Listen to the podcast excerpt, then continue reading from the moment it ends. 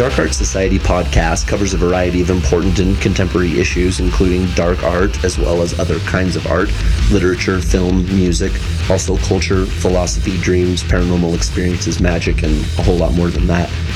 I'm Mike Correll, director of Chet Zar, I Like to Paint Monsters, and you are listening to the Dark Art Society podcast, hosted by renowned artist Chet Zar. What's up, Mike? Hey, Chet, how are you? Good, how are you? Well, I'm pretty good. I was just telling you all about how I am on the pre-roll, which if you're a Dark Art Society patron of $5 a month, you can listen to that and enjoy our just basically screwing around with technical difficulties. I'm not selling this well, am I? No, not really. So that's okay. But we have a special broadcast today. Do you want to introduce it? Yeah. Well, maybe you should introduce it. Since you're not here. Yeah. Well, okay. I'll introduce it. For anybody listening, Mike is hosting the first annual Dark Art Society retreat. And, yes. He's got some people who have come for the retreat, all hanging out behind him. He's outside, not in his usual office space. So everybody say hello to the audience. 1, 2, 3. Hello. Hello, everybody. Did you hear that? Yes. Wasn't lackluster on your end? Sounded good. Everybody, okay, whoever's there, if you can hear me, shout your name out. Like, everyone go in a circle so that the listening audience can know who is at the retreat, if you want to.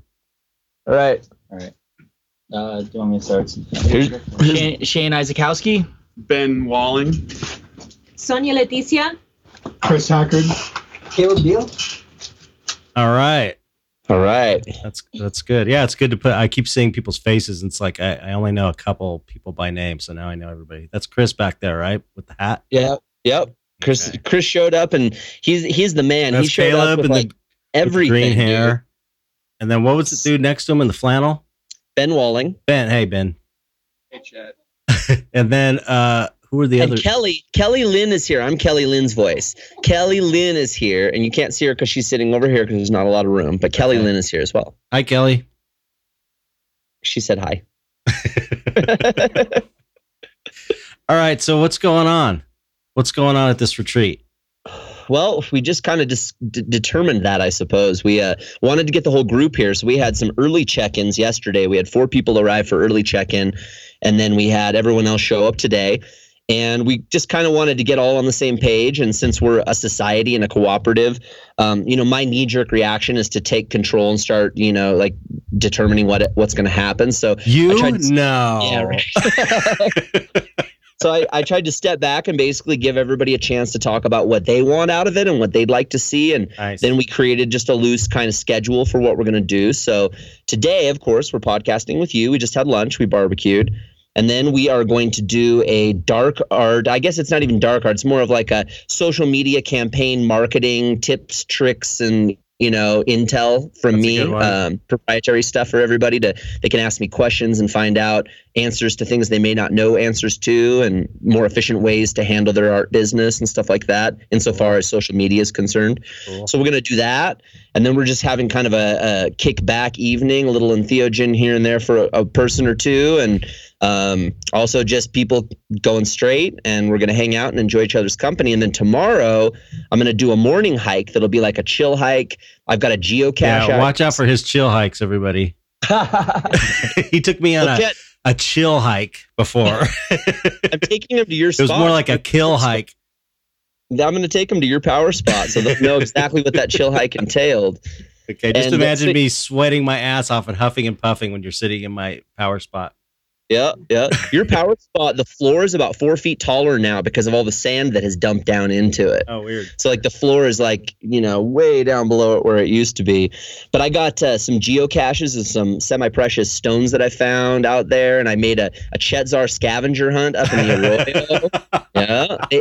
There's only one clue. So it'll be a tricky one. I'm going to take them up there, and then that'll be the morning. Then we'll take the afternoon off because it'll be pretty warm. And then evening, I'm going to do a more intense hike for people that want to go hit the ridges and go up high and get some views and do that. And then Sunday, People are leaving. Some people are staying. We're going to do a driving tour. We're going to take some people to the airport, and then I'm going to bring people back via the Valle de los Brujos, which is the Valley of the Warlocks, also known as Ghost Ranch, which is Georgia O'Keeffe territory. It's where her ashes are up on Peternal, which is an extinct volcano. And so, yeah, we're going to be doing all kinds of stuff. We're doing a group painting. So the outhouse, people who paint the inside and the outside of the outhouse with whatever they want. That's a great idea. Got a canvas, a group canvas, a bunch of easels. People have been drawing and painting. Excellent. Yeah. And Shane brought up the one of the more important things, which is for us to talk about maybe next stages and steps for the Dark Art Society, ideas we have and what we might do to mobilize to the next level. That's a great idea. It'd be cool to do probably not this time, since it's you're not prepared for it, but it just occurred to me it'd be cool to set up a big canvas and then paint it and then auction it off or something, or sell it on eBay. And we do have a huge canvas on an easel right out here that everyone is encouraged to contribute on. That's a pretty cool thing for the first ever retreat. You know, that'd be kind of a cool collectible thing, and then we could put it towards something cool like getting pamphlets made or whatever we want. Right. No, that's a great idea. Well, and Joy brought a big old canvas out that she had done a painting on years ago, and she blanked it out. So we've got a metal travel easel that was Joy's mom's, and then I've got my grandpa's wooden easel, which is from like the 40s. It's like your crazy. Grandpa painted? Easel. Yeah. No way. You never told me that. My mother's father was an artist, and he did. I can't believe you never told me that. He did wood carving sculptures. He painted. He did watercolors, acrylics. He made leather. He did leather work. I have a leather wallet he made. He was an artist for sure. He was also a craftsman. He was a carpenter. He built houses. He actually built quite a few of the neighborhoods in Seattle over in the Mount Lake Terrace area and Lake Forest Park area, quite a few of the houses. He'd build a house and they'd live in it, and then he'd build another house, and they'd move to the house that he was building, and they'd sell the house they were living in, and he'd build whole neighborhoods like that. Amazing. Back in the day, in the 30s and shit. Yeah, back when you could do that sort of thing. Yeah, and like trade, I'll give you some eggs for this, and I've got whatever for that. And I know you wouldn't be down for the egg trade, but I'm sure someone would have something you wanted. I just can't help it. I don't like eggs. What can I say? Well, you don't have to say anything. I wish I did. It would make my life easier, but just I'm not into it. Yeah. I love your barfing egg story. It's one of my favorites. And the thing was, I still remember exactly when you told me too, because we were filming B-roll pickup in San Pedro. And it was that time when Tom Enzine and I were down there shooting. We were driving around Pedro, and you were telling all your stories. And the two that really stuck with me was the steep hill your dad would drive you guys down, you guys would go over the bump and like, whee! Yeah. And then the other one was the puking egg story. And it was while we were driving around on that you told both those stories to me for the first time. So how's everybody liking it? I mean, Mike's got rave reviews. What do you guys think? Anybody want to step up and tell us what they think? Ben's here. Here's Ben. So it's funny. You mentioned how the hiking might be more than we experienced, and we got a taste of that. He's like, yeah, let's go get some firewood. We went out and I was expecting for some reason pre-chopped firewood on a carry, and we just end up this pile of tires and what kind of tree was that? That was Slippery Elm. Slippery Elm tree, which is it's a little bit pokey. You just throw it over your shoulder and kind of carry it around there. Yeah, you just gotta remember anything. Any kind of physical activity Mike mentions is going to be probably 5 times worse than you're expecting, because he's got super long legs and he's all fit, and he's always walking. And then normal people are just and then there's normal people. He says what? I said, and then there's normal people. He says. Well, hey, I warned you. Remember, Ben, I told him, I said, we got down there and we started stacking the wood up. And I was like, so you may be surprised that it takes more out of you, than you think to pull the. He's like, no, I got a pretty good idea. It still might have been a little more than you thought, huh? Just because it's the altitude. And. Well, I just want to say, Mike is truly a great host. I've been kind of blown away by how he's able to deal with all of us. It's pretty fascinating. He is he's a natural host. That's for sure. Yeah, and it's pretty obvious how much work he and Joy have both put in. Oh, good. Preparation. Down to the driving directions here, so detailed. So, they were busting my chops last night at dinner. They were like, he was like, you know, your directions, you write just the way you talk, you know? I'm like, so what? So there was way too much information then? Is that what you're trying to say?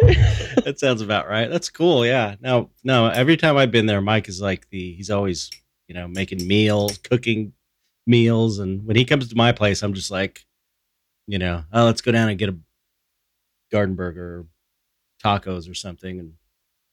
And then you'll leave me in your office without the controller with Curb Your Enthusiasm on for 2 hours while you nap. Hey, that was a favor I did you. He still considers it a favor to this day. That show's great. No, it was actually. I did really enjoy it. I mean, Joe, all joking aside, it is really a great show. It's pretty hilarious. Great. It's the kind of humor I like. You're right. Know you're always saying you don't like comedies, and it's like you know I don't buy it. I think that's like part of a story you've told yourself for so long that you actually do like comedies.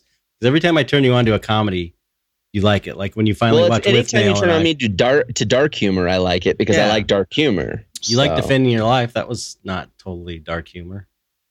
Well, yeah, it was great. I mean, but I thought it was still dark humor. Yeah, kind of. It was kind of. Like, the whole movie's death humor. I mean, but it was a romantic comedy, really. That wasn't the part that I enjoyed. I enjoyed the death humor. We each take away what we like. Well, you'll see. Also, you'll like Withnail and I, which is very dark humor. How the fuck did I know you were? You guys should all watch that. Is what you should do. That's what you should do. You should have movie night and watch. Well, then someone needs to hook it up out here because I don't have a big screen TV for everybody to watch. Right. Put it in the window. Yeah, I don't have a big screen TV in the house either. Oh, that's true. Oh, you can watch it on the laptop. Yeah, I don't think that 8 people around this laptop is going to be that exciting. Never mind. I'll watch Withnail and I, for God's sake. Everybody, we were all joking about how much shit you and I give each other last night.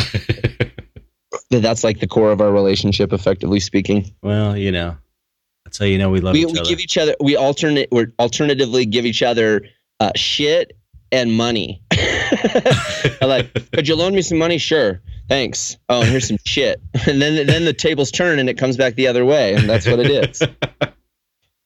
Yeah, well. Anyway, what are you going to do?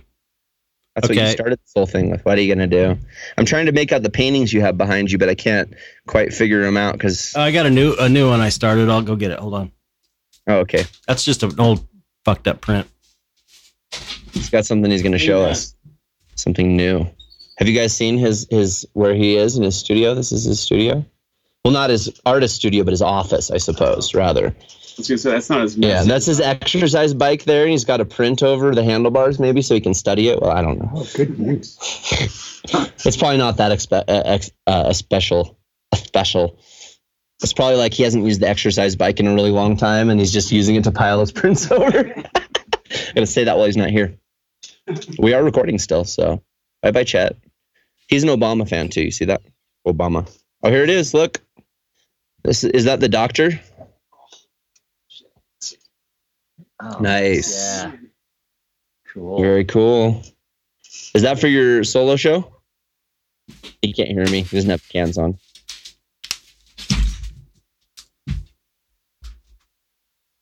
Okay, that's the second. Is that for your solo show? Yeah, that's the second paint. I didn't finish it. This is just one sitting. It's actually only a couple hours. So, is that the Mad Doctor? It's a smoking doctor. His name is the smoke. He doesn't have a cigarette though. Not yet. That comes. So he's not really the smoking doctor yet. Not yet.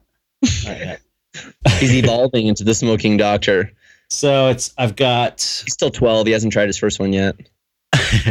I got. I think. 8 designs, 8 studies that came out good, and I have one finished, and I just started the second one. The show's the October 13th, so I have to paint everything. Yeah, I have to paint everything, and I don't even want to look, but I'm gonna 1, 2, 3, 4. Basically, a month to make 8 paintings, plus another big one that I have started. I started it for Dystopia and I never finished it. And it's a devil. And I thought it would fit with this show. Is that the one? Is that the one that's kind of like in the doorway looking thing? With the yeah, he's got it? He's got. I'll go get that one. I love that one. That one's cool. This one's really intriguing because this one, he painted it and he showed it to me for the Dystopia thing. And he was like, I don't really want to show people this. I don't even know if this one goes with Dystopia. And I was like, man, this one's got a cool vibe on it. Like it's really played off to the side of the frame. So it really leaves a lot in your mind to question, you know? There it is. If you, I don't know if you guys can see it because of the glare. So it's like you can see the smokestacks, and then there's this like devil that's sticking his head out, like peeking out. Yeah, like around from some wood, and he's got, he's always drips in the bottom. It's like tall and skinny. Yeah, yeah. Looks like what? Yeah, there's the eye. There's his little eye peeking out there. That's cool. That was the one that he was pretty unsure of. I'll see if he remembers that when he gets back on. That's a weird. Do you remember when you did that one for Dystopia and you were real unsure about it? Yeah, like I didn't have time to. It's missing something, you know, and so I'm gonna find that, whatever it's missing, and add it and finish it. But the reason I wanted to do it is because I saw that in a trip. Like I saw that, basically, just kind of came to me. Was he? Is it like a little guy peeking around a corner? He's actually kind of peeking. It's like he's holding a cape. It's like a cape. That black thing is like a cape. Oh, okay. So his cape is kind of wrapped around him, and he's sort of peeking out. So I don't know what I'm going to do to it. But the thing is, since it's a villain show, I have to have some representation of the devil because the devil's like the ultimate villain. So I'm going to also. I thought you said Trump was the representation of the ultimate villain. Well, I'm not going to paint him. I don't blame you. Yeah, who the fuck's going to buy a Trump painting? But I mean, who's going to buy a Nazi face painting either? Come on. That's true, but I saw that in a trip too. Which was weird. Yeah. You know, I was thinking about how weird that painting was. It's that swastika face guy. And it was before all this white supremacy stuff really got big. Mm-hmm. And it was just weird. So I remember at the time, it's like Nazism was not the hot topic that it is now. It just came out of nowhere. And I remember thinking, it's like, that's kind of weird. That's not related to anything I'm thinking about. It wasn't like a hot, like you said, out in popular culture, a big thing that everyone was rallying against or around. And it just flashed in my head, the name Nazi Face and that picture, like the painting and the title. And it's weird. It's like, it was like kind of like a prophetic kind of thing, I think. Yeah. Right. Cause how weird it's gotten. Then it's gotten just like to be, you know, if I tripped now and had an image like that, it'd be like, okay, that's kind of in the back of my mind, and you see it a lot. But that happens a lot with the artwork. It's a lot of it is kind of prophetic, I think, in a way. Sure. Which kind of freaks me out when I look at all my paintings. This is prophetic. That's not very good. Yeah, you're like, uh-oh. But yeah, so I got to do that. I got to sculpt the frame. I cast it in clay. The frame from the fear, and now I got to alter it and change it. So I got to do that. And then I'm going to cast, you know, the little plaques I made from the fear show. It was Death's Head. And so I cast that in clay. So that's, you know, like the same plaque, but in monster clay. And then I'm going to resculpt the head in that as a devil. Like kind of a classic devil, and that will be in between each painting. So I'll have those. I'll have 9 paintings. 8 of them will be ovals of these studies I've been doing: the evil clown, the evil robot, and all that. And and that'll be it. And then it'll be a small solo show again. And then next year I'm going to take off for sure. I told Gary. No, I am. I have to because I have a show at Bain Art Gallery in Australia, and I'm not going to that. But I am gonna. They said they would pay to ship it, so that's the only way I can afford to do it. So I am going to do a small show in Australia in the summer, and then that's it. And I'm not doing a show for the rest of the year. You tell me next March. I'll be interested. Everybody there can hold me to it. Everyone there, you heard this. What'll I do if I break that? If I break that rule, I break my vow, I will. Yeah, that was what I was thinking. Shane said what I was thinking, which is you have to make each of us a painting. Okay. That's 8. Okay. All right. That's the deal. That would be like a whole solo show just for us if you blow it. So. That's a deal. Then you would really be stuck with a solo show.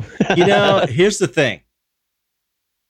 Once I get enough people on my Patreon to where I'm getting enough money to where I don't have to hustle all the time, I could actually do something like that. I could make paintings for people for free if I wanted to, if I was making enough money. So it's like, I would love to do that, be able to do like a raffle for a full-on painting or choose a handful of people or offer that as a thing for people to show up at the next retreat. You know, I'd love to do stuff like that. I got no problem with it. It's just a time, money thing. It's like everything I got to do has to earn money somehow, unfortunately, but I'm working on that. So I can relate. I'm with you for sure. I know you can. But you're going to be here for the second annual Dark Art Society retreat next year. Is it around the same time you think, or we have to decide. Yeah, we'll figure it out. Yeah, definitely. I want to come to the next one for sure. I want to use that outhouse. I got to try that out. Because you've never used an outhouse in your whole life, huh? I think I probably have used an outhouse. I can't remember specifically, but you know, we used to go camping and stuff. It was funny the other day. I was talking with Gabe Leonard, and I told him, I was like, yeah, Chet is absolutely fucking fascinated with my outhouse.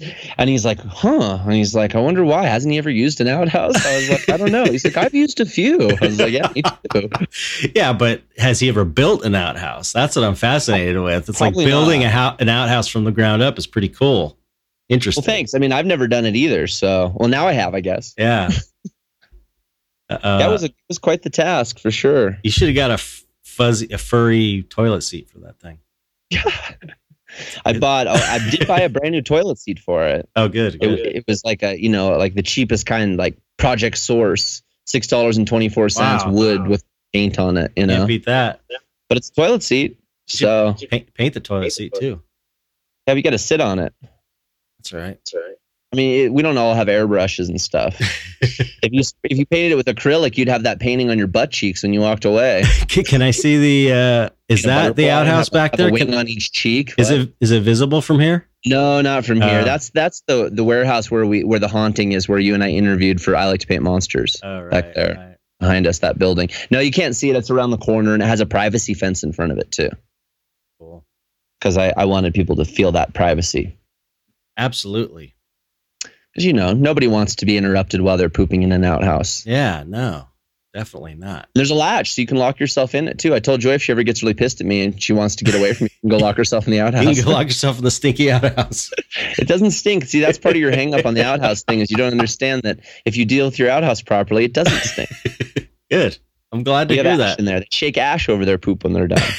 And I don't know that anybody's pooped yet, honestly, because I'm not checking. So I'll confirm we've definitely spent some poop.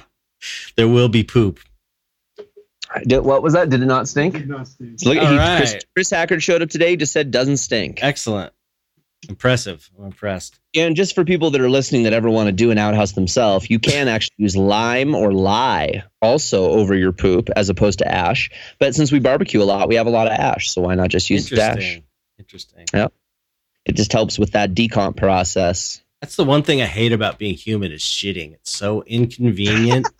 It's a pain in the ass. Oh, you pulled a mic because you at first didn't realize you were saying the thing that you were saying. Every time I have to take a shit, I'm just like, oh, this is such a waste of time. It's a hassle. I'm sorry. So I wonder how many people out there actually enjoy it. But you know, enjoy it. I remember when I was in junior high, I don't really enjoy it. Girl, and she loved going to the dentist, and I just couldn't fathom. Like, you know, everybody you think like hates the dentist, but this chick, she was like, I love it. She wanted to be a dentist when she got older. She would get her teeth cleaned every 6 months. She's like, I love it. I just love it. So you know, if there are people out there that love dentists, I'm sure there are people that love pooping. I wonder if she's into S&M or something now. I mean, that's like it's torture to go to the dentist. It's not enjoyable. Well, it feels good after your teeth are clean. Maybe that's what she's into. Okay, but maybe if you're so into cleaning your teeth that when you go to the dentist, it's not that bad because you keep your teeth a lot cleaner. Yeah. In general. And so therefore it's not so traumatic. That's true. Like your special interest is cleaning your teeth. You know? My special interest is definitely not cleaning my teeth. Hey, you know what? You know what you should also have is everyone should. You probably already did this, but if you didn't, get everybody to write down what they would like to see for the next retreat. Yeah, we're definitely going to have to do a wrap-up after it's all over. I typically try to do a email communication, anybody that comes for a tour, and the retreat is kind of a tour, and get people's feedback, find out. You should do an anonymous paper, too, so if people have any criticisms, they won't feel bad about saying anything. I like criticisms, though. They should know that by now. Yeah. So. I will work with you. Come on. Oh, please. Oh, please. Oh, please. As long as we're not editing a film together, you're not terribly critical. But if it's a film about you, then you want it it was worked out, didn't it? It did work out. I bet if we did that, if we did that movie now, we would have gotten. You want to do it again? No.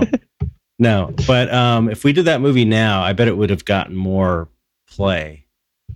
I bet it would have gotten more. Well, the movement has obviously gathered quite a bit of speed since we released it. Yeah, but that's the thing, is the movement kind of came as a result in a lot of ways of the film. So you can't really, it all worked out great. I'm totally happy. But I think about it now and I see so many documentaries that have gotten on, Netflix and Amazon that are just not nearly as good as that one. I think a big part of it, though, has to do with how much the person who's selling that to these platforms is willing to take, because we could be on Amazon, but we're not willing to take the amount of money. Right. Well, not us, our distributors, I should say, but they, and reasonably so. The amount that they're being offered is so unreasonable that they just can't see a reason to turn a profit. Yeah. Now if it were you and I, we'd do it anyway because we're not trying to turn a profit. We just want people to watch the movie. Right. But that's part of the distributor game. I heard Netflix only takes 4K movies now. Oh yeah, yeah. So everything has to be 4K. That's what Mikey just told me, because he's got his movie that he made, that he's produced. Did they get it on Netflix? I don't know. No, it's not edited. It's not being finished. I thought you were talking about the monster. You're not talking. You're talking about. No, I'm talking about Christmas. Yeah, Quarantine Christmas. Okay. Yeah, he said that. Yeah, he said it's finished. Performances were great. Acting was great. He's really excited about it. So I'm happy, man. If he starts making movies, we used to talk about him and I back in the 80s. We were talking about script ideas, and he was like you. He's always writing scripts, and he's like a perfect producer type guy. So it's like the perfect job producer for him. Yeah, so I'm so excited. Even if he just gets into making low budget movies, if you can afford that, that's fucking great. Oh, you know what I saw the other night that was great? See what you guys think, because it's been a bit of a mixed reviews on this, but Hereditary. Anybody see Hereditary yet? I haven't seen it. Yeah. Did anybody like it or hate it? We, Sonia and I loved it. Yeah, I thought it was fucking great. Yeah, we absolutely loved it. So, what about you, Caleb? I saw that you saw it. What did you think? Oh, I enjoyed it. It was good. Yeah. What? He enjoyed it. It was really good. Yeah, I mean, it was a bummer. It was a downer type movie for sure. And I knew that going into it, so I kind of prepared myself for that. No spoilers. I haven't seen it. Okay. Well, I will say don't things. Pull a fight. Don't pull I would a fight never do that. Me. I would never do that. Toni Collette is amazing. Her performance is like the best she's ever done in her life. It's so gut wrenching. It's so good. Yeah. And it's really, it's beyond what horror movies usually call for. It's like a real serious acting role, really good. And the thing I enjoyed about it, there was a couple, but very few cheap jump scares, which pissed me off. Yeah, they're so easy. And there was some creepy stuff that was really creepy and not the stuff you are used to seeing all the time. There was a couple things that were creepy, and it's like, yeah, I kind of saw that a little bit before, but still well done. But there was a couple things to where they just nailed it. It. Really, really cool. I was really impressed. But it's a fucking. I wanted to go see it. We talked about seeing it in the theater. Yeah, it's definitely worth seeing. You'll like it, I think.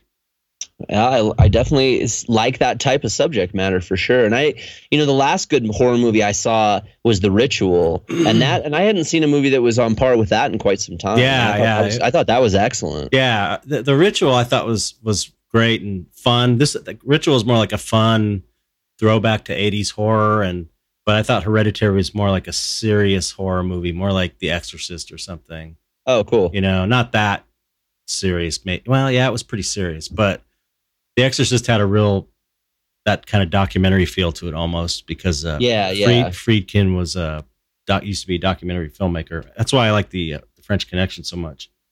Well, and I think also, though, it's like when you're dealing with movies like The Exorcist, you know, it was played as a drama, not as a horror. And that's part of the reason why it has horrific qualities. But really, at its heart, it's a drama. It's a classic drama. Yeah, yeah. Just a very scary one. Yeah, you know? Yeah. He said, Friedkin said he didn't consider it a horror movie. But, I mean, it's clearly a horror movie. It's clearly a horror movie. Yeah, totally.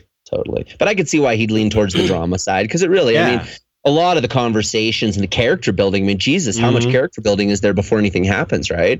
You get really invested in those characters right away, you know, Ellen Burstyn. And that's why, you know, that's why so many horror movies suck, is because it's, you know, they don't get that. They don't understand that you have to care about the people. Well, and even, I mean, not even just horror movie shit. The other day Joy was like, oh, I really want to watch $1 Million Baby. And we didn't know it was on Netflix, although now we do, because we watched it. I still haven't seen it. Because somebody fucking ruined the ending for me. Oh, lame. Well, we watched it. I've watched it. That'll be the third time, I think. Probably still worth watching, though, right? Even if you know the twist ending. It doesn't matter. It's such a great film. Okay, Clint Eastwood is really kind of a peerless director and producer. He's great. He's great. But yeah, it, kind of on par with a lot of the same themes of Gran Torino, actually. A lot of the same themes as Gran Torino. And the same character. He basically plays the same character in both movies, you know. Yeah, that was a great one. Curmudgeonly old, you know, asshole kind of guy, basically. But anyway, we were going to watch it, but we didn't know it was on Netflix. And so I was like, oh, well, she was like, what kind of boxing movies are there? And I was like, well, let's try that Southpaw. It's got Jake Gyllenhaal in it, you know, and he's a good actor. And it was like, we watched 12 minutes and we turned it off, because it was like, I mean, I don't give a fuck about any of these people. It's called Southpaw. And it was like a boxing movie with Jake Gyllenhaal. And like I said, it's like, you know. Oh, is that about, he's got a brother or something? His brother? I didn't get that far to think. He evidently is a boxer in the film, then he gets hurt, you know, but we didn't even get to the get hurt part, because I didn't care about any of the characters, because they spent no time developing any of them in the first 12 minutes of the movie. It's like, you know, you can hit me with a fight scene for your title sequence, but then for Christ's sakes, give me something to bite onto. You know what I mean? Like, I got to care about this guy, you know. 50 Cent's like his agent and shit, and they're like having some kind of like a tiff in this like back hallway. And I'm like, yeah, fuck this. But yeah, you know, that's the thing, is there's not enough weight leaning on that character development. But then, of course, you know, the next night we were like, oh, fuck, $1 Million Baby's up. Yeah. We watched the whole thing, and it's 2 hours plus, and we sat there and clocked that whole thing. Cool. Such a good movie. So well done. Okay, I'll watch it. Yeah, it's great. And also Morgan Freeman's in it, and the interaction, really the film, to me, the best part of it is the interaction between Morgan Freeman and Clint Eastwood. Like the character dynamic between them is just so awesome. It's kind of like you and I, just giving each other shit all the time, you know, but like in a nice way. Yeah, yeah. So is anybody there? We're at about 30 minutes, so I'm just trying to, you know, pace this out. Anybody want to come and sit down and chat? Anybody want to go on mic? Yeah, you can take my spot. If anybody want to chat with Chad. If anybody wants to, Shane's stepping up here. Okay, I knew he would be the first, because he does a podcast. He knows how it is. All right. This is getting hot, so it might burn you. Yeah. Hey. Yo, what's up, man? State your full name I don't know how to pronounce it. I always thought it was Izakowski. Is it? Yeah, I mean that's close enough. How do you say it? I say it Izakowski. Izakowski. Okay, Shane Izakowski is in the house. Yeah. Hello, Shane. I have a question for you.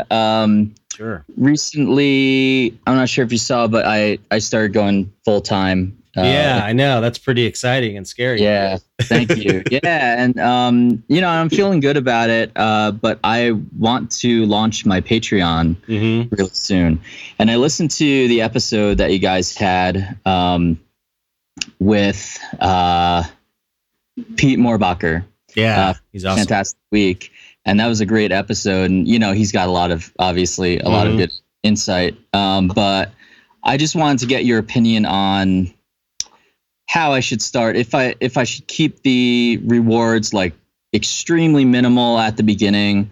You know, obviously I'm a part of your Patreon, and So I see your like daily postings, which to me is insane that you put that much into it, in a good way, you know. Yeah, yeah. But yeah, so I just wanted to know what your opinion was, if I should go like all into it, or you know, I'm still concentrating on a bunch of other different avenues. So you know, to make money and stuff like that now.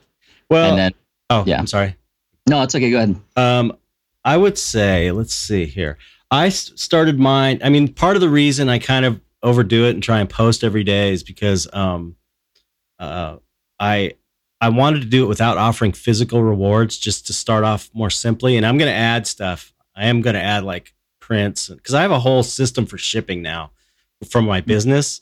So if since I have that set up, I'm going to take advantage of that just to make it more. I'm going to do like print of the month or drawings or whatever. Yeah, I haven't figured it out yet, but I wanted to start off with no physical rewards, but I did kind of fuck myself because I don't ask for anybody's addresses. So that's going to screw me when I start offering physical rewards. I'm going to have to figure that out. But, I would say it's probably best to, on that note, it's best to, whether you offer physical rewards or not, you should have them fill out their address in there, mm-hmm. just so you can keep track, and in case you do end up doing physical rewards. But so anyway, the reason I posted so much is because I was trying to make up for the fact that I wasn't offering physical rewards. So that's why I tried to give more content. The real big thing about Patreon is that I've got the why it's working for me so well. It's not because it's not like people are flocking to my Patreon because I'm putting out so much good stuff. It's because my fan base is so supportive and cool, you know? And the main thing as far as getting people over there is, how big is your fan base? You know, who can you count on for that? And sort of judge based on that. Not saying that you should or shouldn't do it. You definitely, you should do it, even if you don't have a big fan base, because as long as you are not too proud to have a Patreon that's not earning a lot of money, which a lot of people get, I think they feel bad because they're only making $20 a month, and then they just get all discouraged and take it down. But the thing is, in 2 years, you know, if they keep doing it and keep promoting it, their audience will go over there, you know? So if you feel weird about not having a ton of, you know, money coming in, if that becomes the case at first, you can always hide your earnings, you know, so people can't see what you're making. But sorry, I just noticed there was a Hershey's chocolate on my desk and I had to eat it. I couldn't help myself. So I'm just trying to, if you do it, which you should do it. Oh my God. My tooth broke the other day. It hurts so bad. Fuck. Oh, oh no. It hurts. Okay. Sorry. Oh, fuck. You all right? It was stuck in my tooth, like sugar stuck in my tooth, this cracked tooth. Okay. All right. The important thing is, and I look at, do you know Tom Taggart on Facebook? Mm-hmm. He's a great example. Mm. He started off, he didn't have a ton of people on there, and he kept promoting it. Kept promoting it and explaining why it was great and putting it out there and setting goals. Like he would say, you know, I'm almost at 30 people. If I could just get 5 more people this month, blah, blah, blah. Trying to, you know, just solicit subscriptions that way. And he's built his following up that way.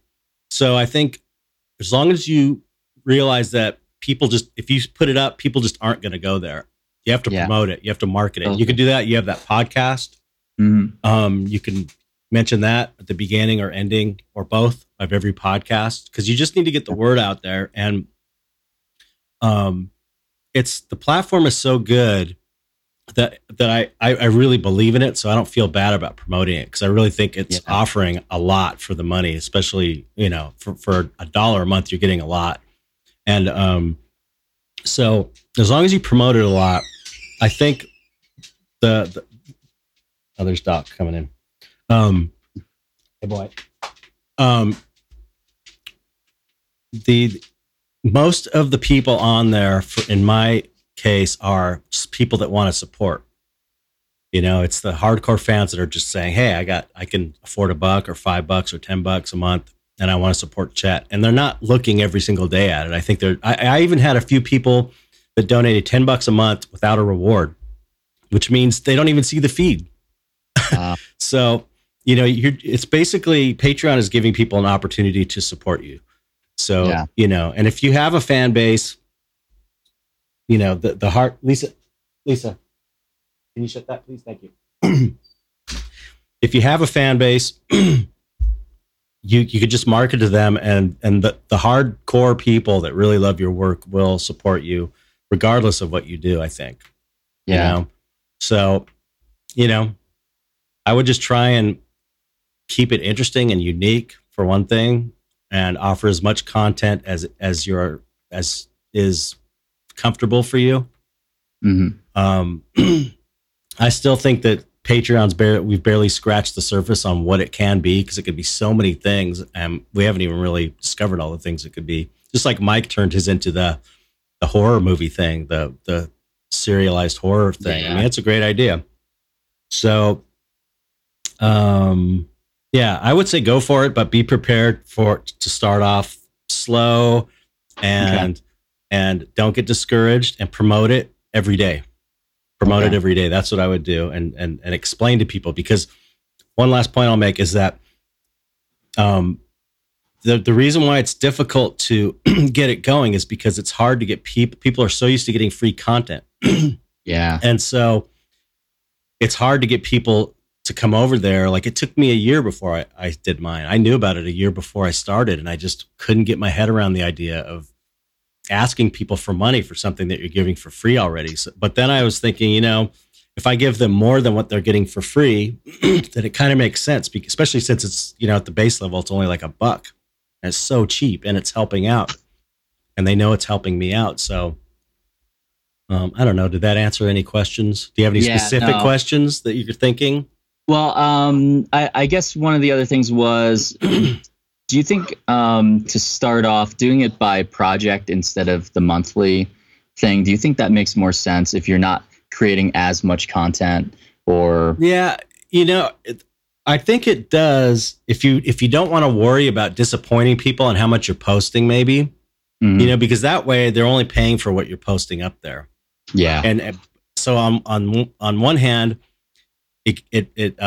there's less pressure to post as much, which is a good thing and a bad thing.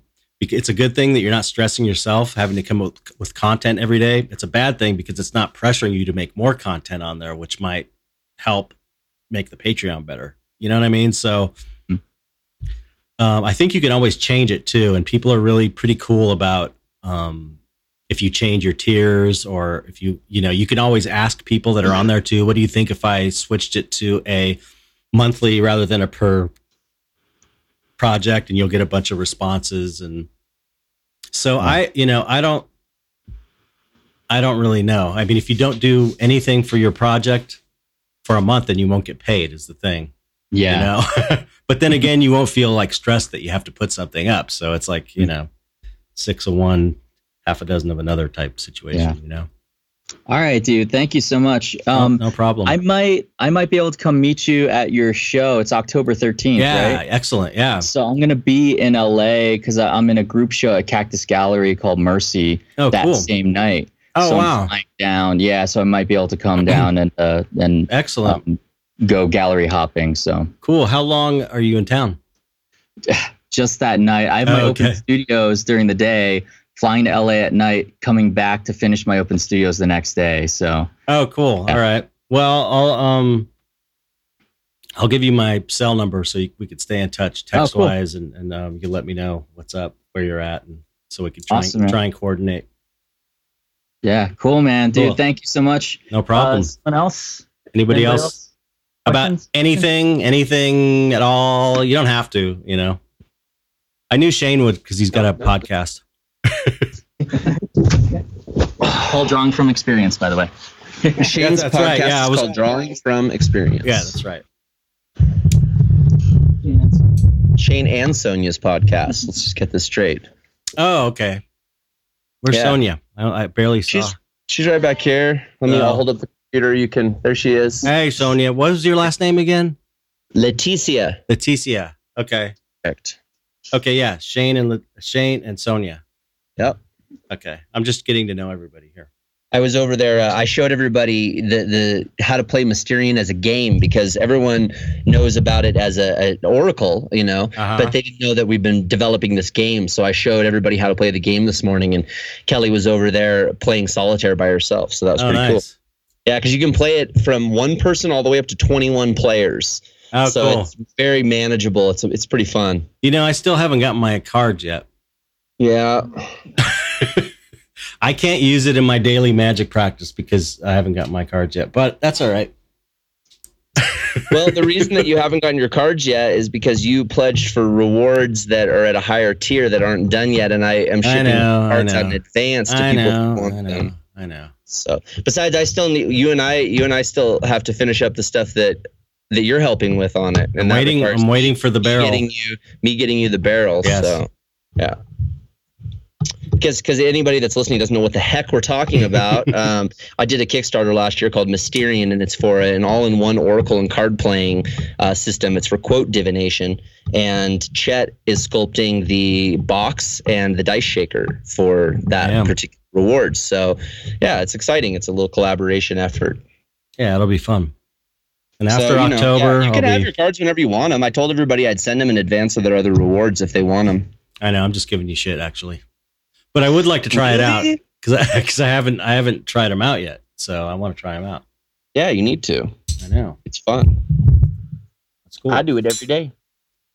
Cool. Yeah, today our word was awe, A-W-E, and the number was 4. Ah. And then we looked up our quote. But I don't have the quote memorized. I'm not that cool. Mm. At least it wasn't A-W-W. No, it wasn't. Aww. No.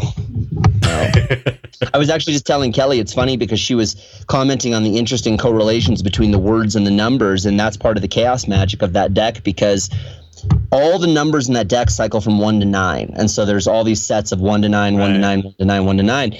And the first 1 to 9, we chose words that specifically on a numerological level correlate with the number.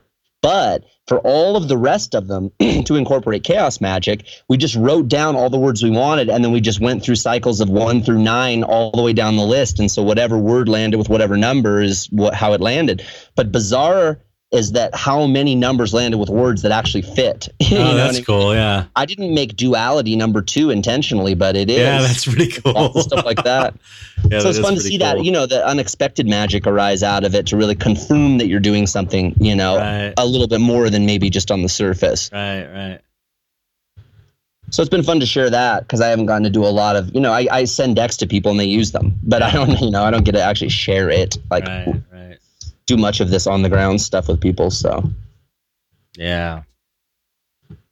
I haven't been able to remember my dreams from the last 2 nights. I've been doing that dream journaling, and it's like they're either so weird that I forget them by the time I get to my phone to record it, or they slip away. I think it's because I'm not because I've been stressing on this tax thing and not getting a lot of sleep. Yeah, yeah.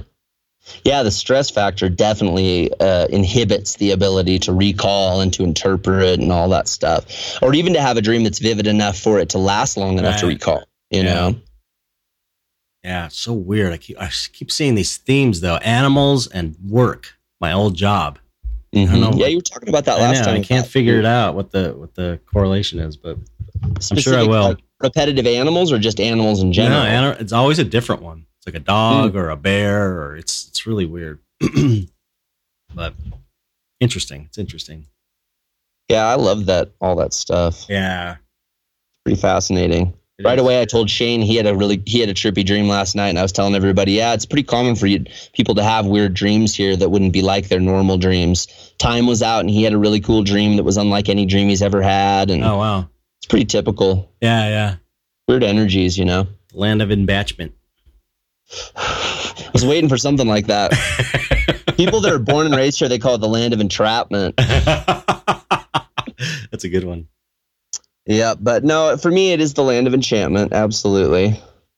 It is enchanting. The other night I was watching the sunset. There was a rainbow in front of it and lightning striking right there too, wow. You know, so it's pretty enchanting. It's so crazy about all the UFO sightings out there. And after reading that, or doing the audiobook of the Mothman Prophecies. Yeah, yeah. Which is not, I thought it was just going to be about the Mothman thing, but it's about all kinds of, it's about UFOs and all kinds of weird sightings. Right. And, you know, there's supposedly these government connections.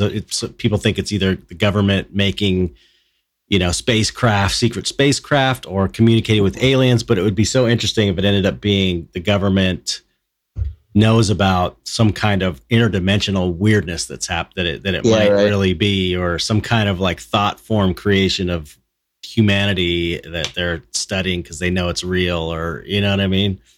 Yeah, that would be way cooler. Man, the whole Men in Black thing is so crazy. You've read up on that, right? No. Oh my God, the Men in Black thing is insane. Like, we're not talking Will Smith, right? No, that was Jones. That started off as a comic book based on the myth of the Men in Black. Mm. But the real Men in Black, people that have reported it, it's always around UFO sightings. They wear black suits. A lot of them look kind of weird. They talk in sing-songy voices sometimes. They swivel strangely when they walk. Huh. Yeah, like totally fucking weird. Like so weird. Sometimes, like, you know, their eyes are a little bit bugged out and just there's something odd about them. Or sometimes they're usually like really ruddy complected. And right when you said their eyes might be bugged out, like it glitched out on this side, and it was like, eyes might be really. I was like, don't talk about them. They're listening, bro. They're trying to shut down our broadcast. They tend to drive in these old cars. They're like low men. Yeah, totally like low men. It's so weird, man. And these are reports from like the 50s and 60s too. It's so weird. And they interview people about, you know, if they've seen UFOs. It's just so weird. They're posing as like government people. Sure. But it's so bizarre. Like there's one story in that book where one of them was sitting down and he picked up a pen and he was just tripping out on this pen. Yeah. Like he couldn't, like, it's like, wow. And she like, you want the pen? She gave him the pen, but things like that, like really odd things. Yeah. You read the book, right? I did, but it's been so long. I mean, yeah, I was in my early 20s. Yeah, when you got to read that book, man. It's cool. I mean, the thing I remember was the movie and not liking it, but then you and I talked last time about that, and I said I'll give it another try. It could just be too, because I'm not a big fan of Richard Gere too, and that. So right, yeah. But like I said, that's a small part of the book. The book is about the whole phenomenon. Books are so much better anyway. Yeah, there's going to be a lot more interesting shit because you got to make a movie about whatever you can captivate people for an hour and a half. You know, like that story of the movie is not really in the book. It's more like that movie was based on reports and they turned it into a story, you know? Right. But it's so weird. I mean, it's just so weird. I can't even, you got to read it. Well, there's lots of weird stuff to be seen out here, you know, well, even if you are in a normal state of mind. That's what I was thinking when I was reading that. I kept thinking about your weird bicycle thing, your wind spirit. It's like, that's the kind of stuff they're talking about in there. You know, this guy's talking about. Yeah. And for me, it's never like, you know, a lot of the times you'll notice these certain consistencies between people. You know, there's like a homogeny that, you know, like even the alien concept. Well, we talked about that before, that there maybe is this special consensus that's created because the archetype that someone saw and someone else was like, oh, I can buy into that. But like the shit I see oftentimes is like that, the bicycle skeleton wind spirit grasshopper wheelbarrow thing. It's like I can't even make any heads or tails or sense out of it. It's not relatable to anything that I'm you know, familiar with at all. It's definitely beyond. I mean, I've seen things that are a little bit more relatable, like low-flying planes that are there and then you look back and they're just gone and stuff like that. But full embodiments of something else that very clearly has some level of sentience is pretty disturbing, but also exciting. It's a weird mix, you know? Yeah. I had a weird thing a couple nights ago when I was falling asleep. I opened my eyes and I saw like a spark up in the sky. I mean, up by the ceiling, like the spark. Mm-hmm. It's really weird. What were you thinking about when you saw it? Nothing. I was like half asleep and I kind of woke up and looked up. I was trying to fall asleep and I just kind of out of the corner of my eye, I saw this spark. It was weird. See, the spark of intuition, but you just don't know what you were what you were spark doing. Of inspiration. The spark of inspiration that you can't interpret. That's like that. On, really? That other thing that it reminded me of that other thing that happened to me when I started, when I first started getting it 2 years ago, and I started getting into like practicing magic, and I was doing the meditations, and I was doing the kind of tarot ritual and all just the basic stuff.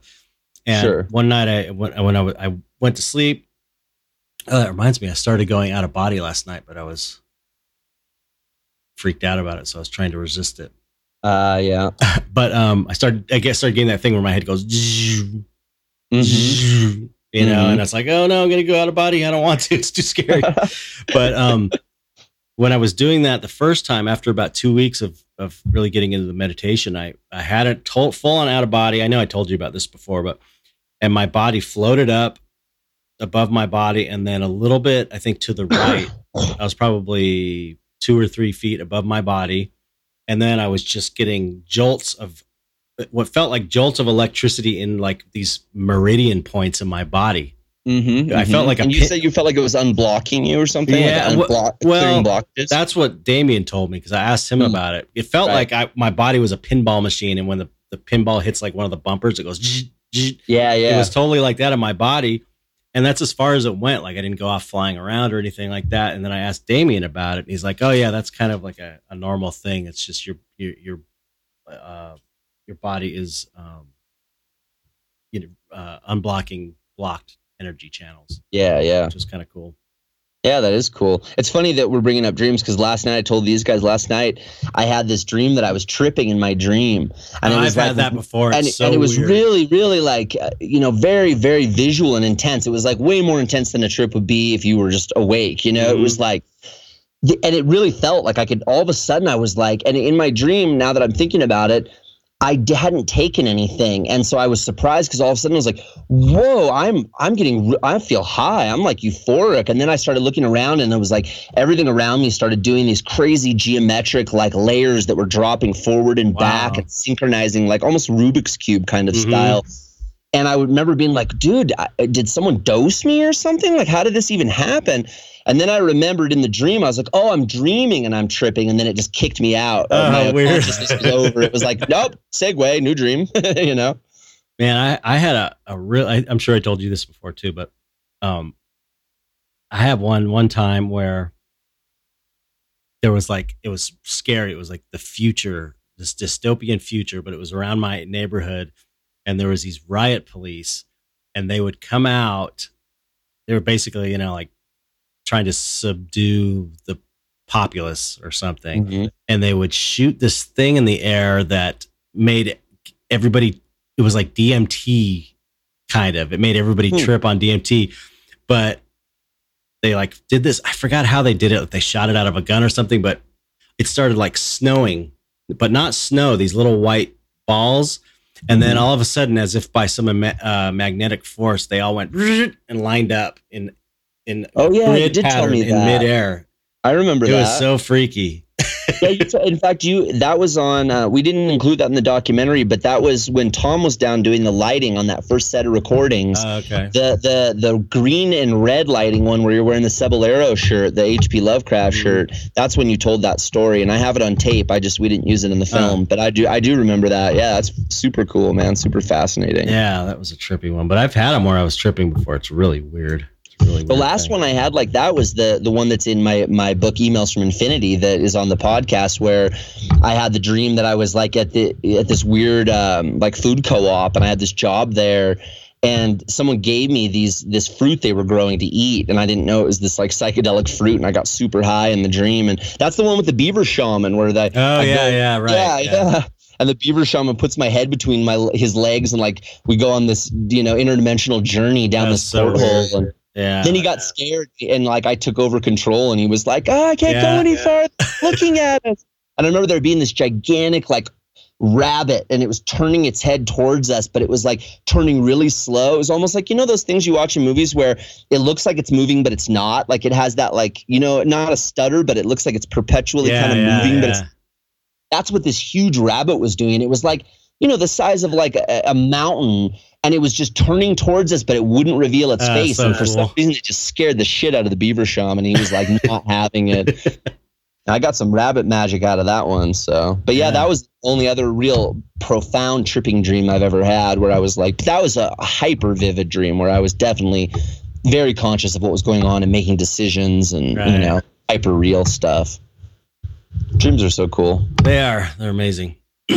Well, it's fun finally getting around to them again since we started this whole podcast way back in the day with dreams and paranormal stuff. And yeah. Well, it's part of the you know, the magical practice. That's why I'm back into it, and it's just something I've been too lazy to do my whole life, is really do a dream journal. So now I'm getting my shit together, and I'm really trying to get my shit together. I noticed in general, because it's like I'm too old for. I really am too old for this shit at this point. It's like, you know, I have no problem with being disciplined when it's something I like to do, like art. You know, then I get obsessive. But you know, discipline is a big part of discipline is all the stuff you don't want to do, like, you know, meditating every day and doing a dream journal and all this stuff that I've just been too lazy to do. So I'm really feeling like I just want to take control of my life. You know, it's, I mean, things, it's like things, everything, most of my life is perfect pretty much, you know, but there are things that are really keeping me from, I don't know, living your into its potentiality. Full. Yeah. I feel like, you know,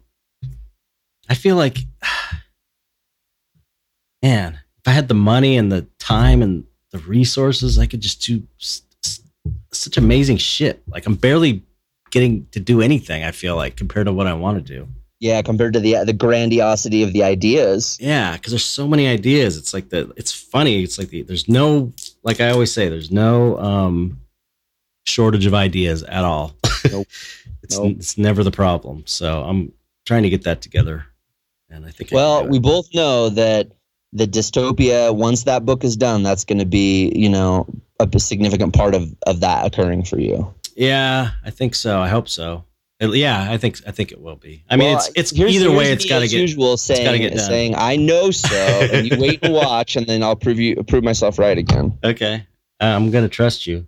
The thing is, you know, the only reason I said that is because the Black Magic book is amazing. It's a great book. I think that book came out so perfect. It's great, and you know, I don't feel like it's, you know, moved me up to my career up to another level necessarily, or, you know what I mean? It was cool. Yeah. It was a milestone. It was great. I'm glad I have it, but I guess it's the Dystopia book is different though. And it's got different potential than that book. Oh yeah. I mean, it's the cornerstone of, you know, your body of work and the story and the concept and all, you know what I mean? It's the beginning of, I mean, I know that once it's done, we're not going to have a hard time finding people to throw money on development behind it, because it's too good an idea. And you have such a large body of work, you know, you're already iconic. You have a significant fan base.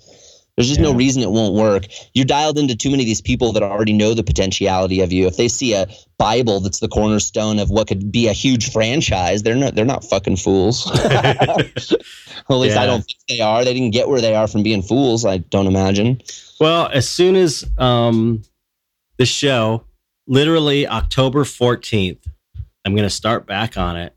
And I just kind of realized that it's going to be done this year. That's like the best I can say. I don't know if it'll be printed this year, but it will be finished and off to the printer, which means, you know, it'll be a pretty short time after that. So it's going to be this year.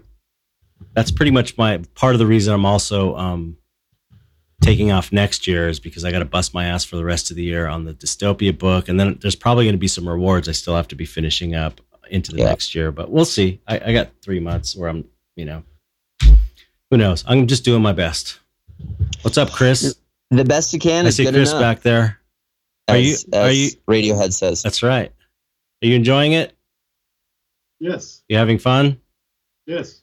That's a yes. Yes, for sure. I haven't got to meet you in person, so this is like the closest I've gotten so far. And I talk about you a lot, Chris. So Chet hears about you a lot. That's true. That's true. And Caleb, I have seen your face, but I haven't spoken to you. So, I mean, I recognize you, but whereas Chris, I don't see a lot of pictures of Chris online. Yeah, I don't like cameras. Yeah. No cameras for Chris. Yeah. That's how Lisa is. She will never let anyone take a picture of her. Yeah, Lisa is a hard nut to crack for sure. Man, she's not letting anyone do anything she doesn't want.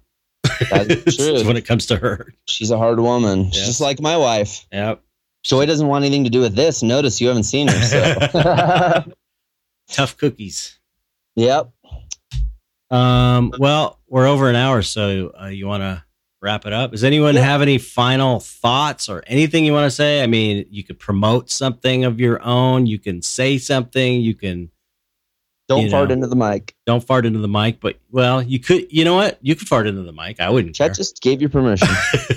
Well, wait till I move, though. It is, this is your opportunity to say something to, what will eventually be 1,000 people in a couple months, maybe get about 360 listens a day, at least on SoundCloud. Sonia has something to show you. I don't know if the camera will pick it up. Oh, that's great. That's awesome. That's excellent. There I am. That's excellent. Very good. I've been a bad cowboy. That's excellent. Yeah, so we got some art going on. Yeah. Man, I wish I was there, damn it. Yeah, no kidding, Chad. Shit. So here's the thing. When I go next year, I am going to just be sitting around. I mean, I'll be drawing, maybe painting, but I'm probably not going to be doing a lot of hiking. Well, and I've given everybody the choice to opt out of that. It's not something anybody has to do. When I go out there, I like to just chill and hang out. It's a great place to do that. Yes, it is. And you like driving tours. I took you on some driving tours, abandoned sawmills. And that one, we do it the old way with the guy hanging from the noose on the side of the highway. Oh, my God. Yeah, that was freaky, man. I took Chet up to this place, and it's like way out in the middle of nowhere. And it's like this old, old world kind of community. And there's this an effigy. It's fully stuffed like a scarecrow in all white clothes, white effigy. And it's got a sign. It's hanging from a noose. And the sign says, "We do it the old way." So I had Chet stop and take a picture. I stopped, and he. Yeah, that was disturbing. Yeah, that's definitely the Wild West for you. You should put that in the New Mexico True Horror. Yeah. That would be a good one for New Mexico True Horror. Yeah, it would be. It might be True Horror having to get the shot and not to get it might turn into real True Horror. They might do it the old way. I might be the new effigy. There might be a body in that. It might just be that they just mess that body up in white clothes and, drain the blood. So it wouldn't make a mess. They're doing it the real old way. It's funny is it's on this armature, and the other day Joy and I went by and the armature was down, and I was like, they're not doing it the old way today. Today we're doing it the new way. We went by, it was back up again. So they were back on. They must take like Tuesdays off or something. Like we do it the new way on Tuesdays. Anybody got anything to say? I will say, if you listen to this podcast, you are probably on board with the Dark Art Society, but you should definitely get on board because it's a real thing and we're on the ground doing it. And when we all meet together as a group, it's very clear we're all like-minded individuals, and we kind of come together. And it was weird listening to Mike's voice for a year and then meeting him. Yeah, and realizing it's actually a normal person, relatively speaking. but Yeah, it's a fascinating thing for sure. Cool. So yeah, you join us. You're feeling the community spirit. Yeah, absolutely. I mean, I've been kind of having a weird thing with my art where I'm not sure where I'm going with it. I've been doing a lot of landscape work and other stuff. And if you want to follow me, it's on Instagram. It's at Ben_Zoh. That's BEN_ZOH. But I've been doing a lot of landscape work and stuff. And then I got here and we kind of all got together. And it was like this weird thing where it was like, God damn it, I want to paint a monster. It's this weird energy.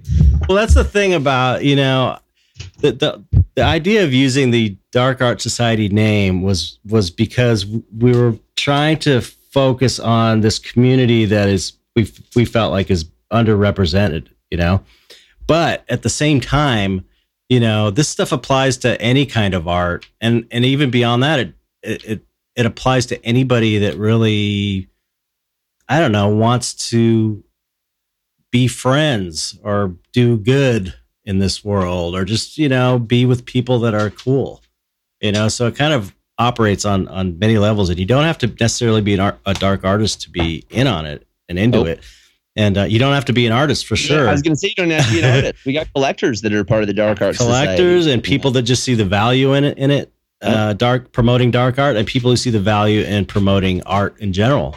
So, you know, it's a weird thing. It just really organically developed. It's really a strange thing that I felt, you know, and I think Mike feels the same way, that it's just been like, we're just following this thing.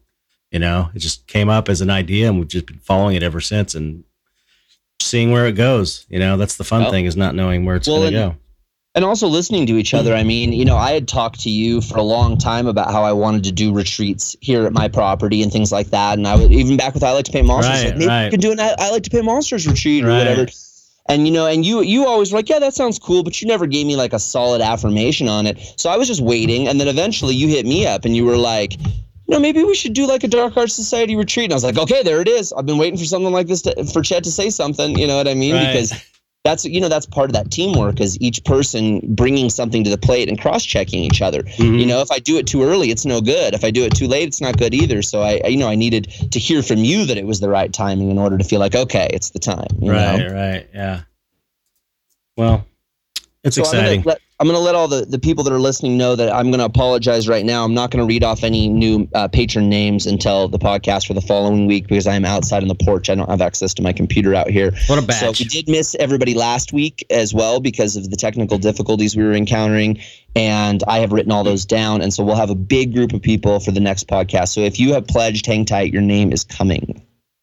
All right. Well, I want to thank everyone who is with you today, and you too, and you enjoy, but everybody who showed up and is supporting the movement and helping to create something new and helping it to become large. And I appreciate all of you there for doing that. It's awesome that you went. I wish I could be there. It's cool that, you know, you guys took my place, made sure that, you know, someone was there to represent other than Mike. Well, and we also have Dark Art Society members that couldn't be here that contributed financial support as well, like Karen Welch, for instance. Right. And, you know, there are people out there that couldn't be here but still wanted to help this thing to happen. And so thank you all for those people as well. And to subscribers, people who subscribe at all levels, we appreciate it. You know, what you should show these guys and gals is the new logo. Oh, yeah, good idea. I have it on my phone. I'll do that. It's so cool. I love that thing. So, so T-shirts and probably pins are probably going to be coming soon. So, all right. Well, thank you, everybody. Thanks again for chatting, and Mike, and thank you all for contributing. And I guess that's it, right? Yeah, we'll catch everybody next week on the Dark Art Society podcast. Thanks for listening. If you guys want to join up, you can go to patreon.com/Dark Art Society. And that's a way to get rewards and also support the movement. If you want to support Chet's Patreon, that's patreon.com/Chet Zar. He's got one of the best Patreons out there right now. I subscribe to it. And I have two, but my current one I'm promoting pretty heavy is patreon.com/Emails from Infinity. And that is for my horror film, New Mexico True Horror, which I'm currently working on. It's kind of a believe it or not type experience. So head over there and read up on it. Click that you're 18 or older, and you can see all the scary shit. So thanks everybody for listening. There's links in the description to all the things we just talked about. Appreciate all the Dark Art Society members here. Yes. We'll catch everybody next week. You guys are awesome. All right. Bye-bye. See you. Everyone say goodbye. Bye. Not without you saying it, Mike. Everyone say it really loud for the listeners. Bye, Chet. Bye, Chet. All right. Okay. Bye, everybody. And Lupe just barked. She's all, yeah.